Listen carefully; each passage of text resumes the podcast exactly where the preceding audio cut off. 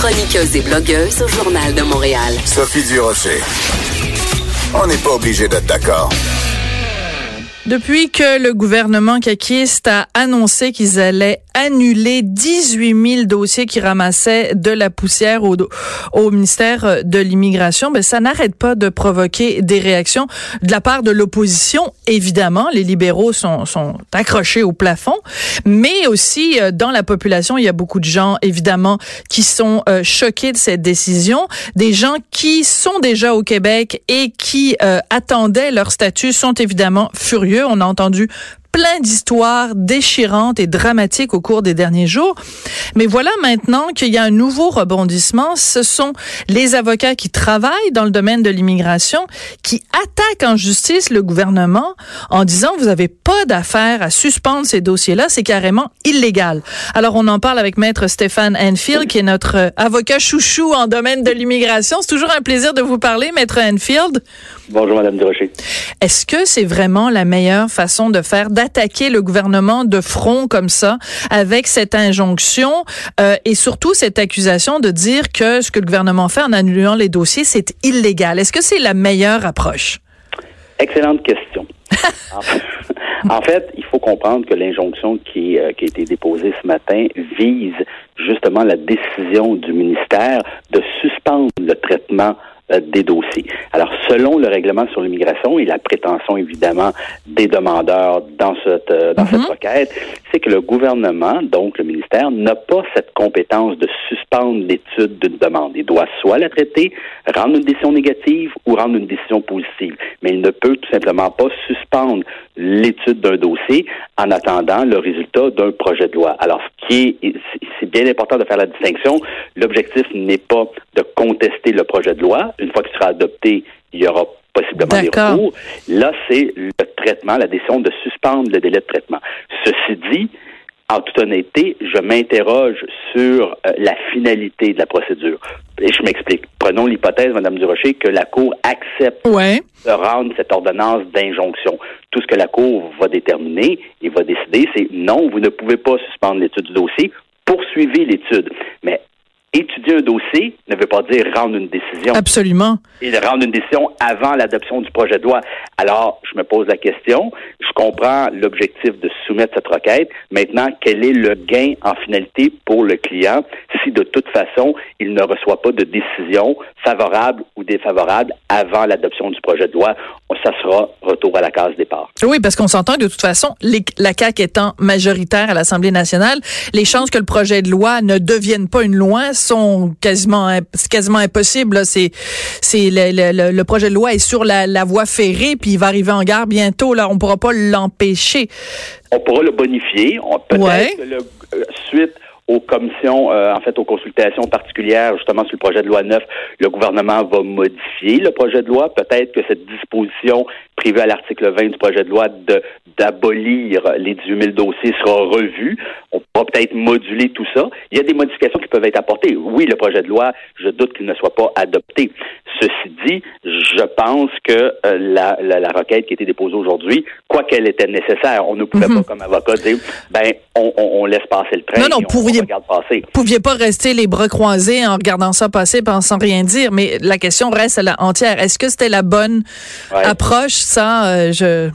Ben, c'est parce qu'en bout de ligne, euh, il faut que ça soit bénéfique pour le client. Et si le, le client se fait dire oui, on a on accuse réception de votre dossier, on va poursuivre l'étude de votre demande, mais qu'en bout de ligne, euh, en finalité, le projet de loi est adopté, on n'a pas modifié cette disposition d'abolir les 10 000 dossiers et qu'on retourne le dossier au client en lui disant, ben, refaites une nouvelle demande, on aura perdu encore une fois temps, énergie et argent. Absolument. Parce que c'est la raison pour laquelle on vous invite souvent pour parler de ces questions-là, euh, Maître Anfield, c'est que vous euh, nous expliquez les choses en termes simples. Il faut comprendre que pour quelqu'un qui fait une demande d'immigration, la seule, il y a deux, deux choses qu'il veut. Soit un oui, soit un non. Arrêtez de tatouiner puis arrêtez de me perdre mon temps. Moi, je veux juste savoir, je rentre-tu au Québec ou je rentre pas? Est-ce que ce qu'on regarde ce matin là avec l'injonction, je personnellement Sophie Durocher, animatrice à Cube, là, je ne vois pas en quoi ça va accélérer un oui ou un non pour le monsieur ou la dame qui veut rester au Québec ou qui veut venir au Québec. Donc, on s'entend là-dessus que ça aide ni le oui ni le non, ça aide juste à comme gagner du temps finalement. Et, et, ça, prenons, il faut prendre pour acquis que la Cour va accepter de rendre cette ordonnance d'injonction, qui est loin d'être gagnée d'avance. Je ne suis pas un spécialiste, évidemment, des, des questions de droit civil et d'injonction, mais ce qu'on m'a expliqué et ce que j'ai euh, euh, su de part euh, des confrères de ce domaine, c'est aller chercher une injonction interlocutoire, provisoire ou permanente. c'est c'est pas chose gagnée d'avance. D'accord. Oui. D'accord. Bon, revenons aux 18 000 dossiers. Euh, on, on, comprend, on, on, comprend si on est objectif le, le propos ou enfin le principe de Simon Jolin Barrette. C'est de dire, regardez, il y a des gens là qui sont sur euh, une liste d'attente depuis 2014, des fois depuis 2005. C'est des trucs de fou là. Ça n'a aucun sens. 18 000 dossiers et le, les dossiers avant étaient traités selon le bon vieux principe du premier arrivé, premier servi. On veut plus faire ça nous à la CAC. On veut que ce soit tu une job où tu peux, euh, tu peux, toi comme immigrant, combler des besoins en main d'œuvre au Québec, on veut t'accueillir la bras ouvert, on veut faire un arrimage entre nos besoins en termes d'emploi et les gens qui ont une expertise à offrir. C'est ça qu'on veut faire à la CAC. Mais je ne comprends pas, puis peut-être que vous pouvez m'aider avec ça, Maître Enfield, pourquoi Jolin Barrette, le ministre Jolin Barrette, a pas simplement dit, parmi les 18 000 observons celles qui pourraient correspondre aux critères justement d'arrimage selon les besoins en main-d'œuvre. Pourquoi on les a pris les 18 000 en disant on les jette à la poubelle tous? Pourquoi on n'a pas fait d'un tri parmi les 18 000 dossiers? Excellente suggestion, et c'est d'ailleurs ce qu'on a proposé. Et il faut préciser, Madame Durocher, que on parle de 18 000, dont certains remontent à 2005. Il faut savoir que de 2005 à 2015, il n'y a que cinq dossiers dans ces 18 000. La totalité ou la très grande majorité, bon, les plus de 18 000, euh, datent de moins de trois ans. Alors, euh, je pense qu'il y, y, a matière à réflexion. D'autre part, vous avez raison, il y a environ 3 700, 3 800 dossiers qui représentent environ 5 à 6 000 personnes qui sont déjà sur le territoire québécois, qui travaillent déjà. Dans certains cas, les gens ont des familles, les enfants sont scolarisés, on parle français, on s'est intégré. Et donc, si on travaille, ça veut dire qu'on comble un besoin de main-d'œuvre. Eh, on comble déjà un emploi. Alors, imaginons qu'on dit à ces gens-là, ben désolé, retournez avec euh, votre dossier sous le bras, refaites une nouvelle demande. Dans certains cas, les gens ne pourront pas renouveler leur titre de séjour au Canada parce que ça, on l'oublie. Ils sont au Québec, mais c'est le fédéral qui accorde des Absolument. Et si on ne renouvelle pas ce droit de séjour, ben, la personne devra quitter le Québec et donc on va perdre cet emploi-là. L'employeur va se retrouver avec une pénurie de main-d'œuvre. Alors oui, je suis d'accord avec vous. Le ministre pourrait très bien régler ces dossiers-là. D'autant plus, et vous me permettrez d'ajouter, en 2018, en huit mois, les ministères de l'immigration ont réussi à traiter 5 000 dossiers en huit mois. 5 000 dossiers. On en a 18 000 il veut rembourser les délais de traitement à ces individus. On parle d'environ 19 millions. Je pense qu'on pourrait prendre quelques millions de ces 19 ben millions, rajouter du personnel, et je pense qu'on pourrait traiter ces 10 000 dossiers-là en 12 mois facilement, d'autant plus que probablement plusieurs de ces dossiers sont inactifs. Les gens ont retiré leur demande ou ne souhaitent plus immigrer au Québec. Dans certains cas, on a peut-être fait des demandes en Ontario, dans une autre province ou même dans un autre pays. Alors, je pense qu'il euh, y a moyen de faire les choses. Il y a moyen de le faire. Oui. Euh, juste anecdote personnelle, Maître Anfield, je pense que je vous ai jamais raconté ça, puis je le raconte aux, aux, auditeurs et, aux auditrices aussi. La raison pour laquelle ces questions-là d'immigration me passionnent autant, mon père a été euh, diplomate ben, toute sa carrière, et à partir du moment où il a quitté l'université jusqu'à temps qu'il prenne sa retraite, euh, et il était euh, agent d'immigration pour le gouvernement canadien. Il était en poste un petit peu partout à travers le monde, mais toujours, il était responsable de l'immigration dans tous ces pays-là, et il est un des euh, fonctionnaires canadiens qui est à l'origine de la fameuse entente Colin Couture entre le Canada et le Québec sur euh, l'immigration. Avant de s'appeler l'entente Colin Couture, elle s'appelait l'entente du Rocher Teinturier. C'est intéressant. Ça vous embouche un coin quand même, hein? donc, vous, donc, vous y connaissez probablement mieux que moi en matière d'immigration. Oh, ben là, quand même, faut pas exagérer, là. C'était mon père, là. C'est pas, euh, je suis pas coupable par association, ses, ses, connaissances à lui sont pas nécessairement transmises à sa fille, mais disons que ce sont des dossiers qui m'intéressent.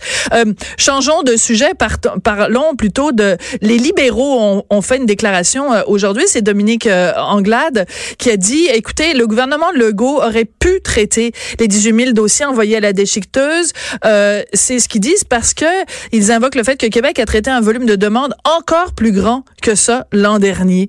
Qu'est-ce que vous pensez de ça? Est-ce qu'elle a raison? Dominique Anglade, qui est évidemment critique libérale en matière d'immigration, est-ce qu'elle a raison, Madame Anglade?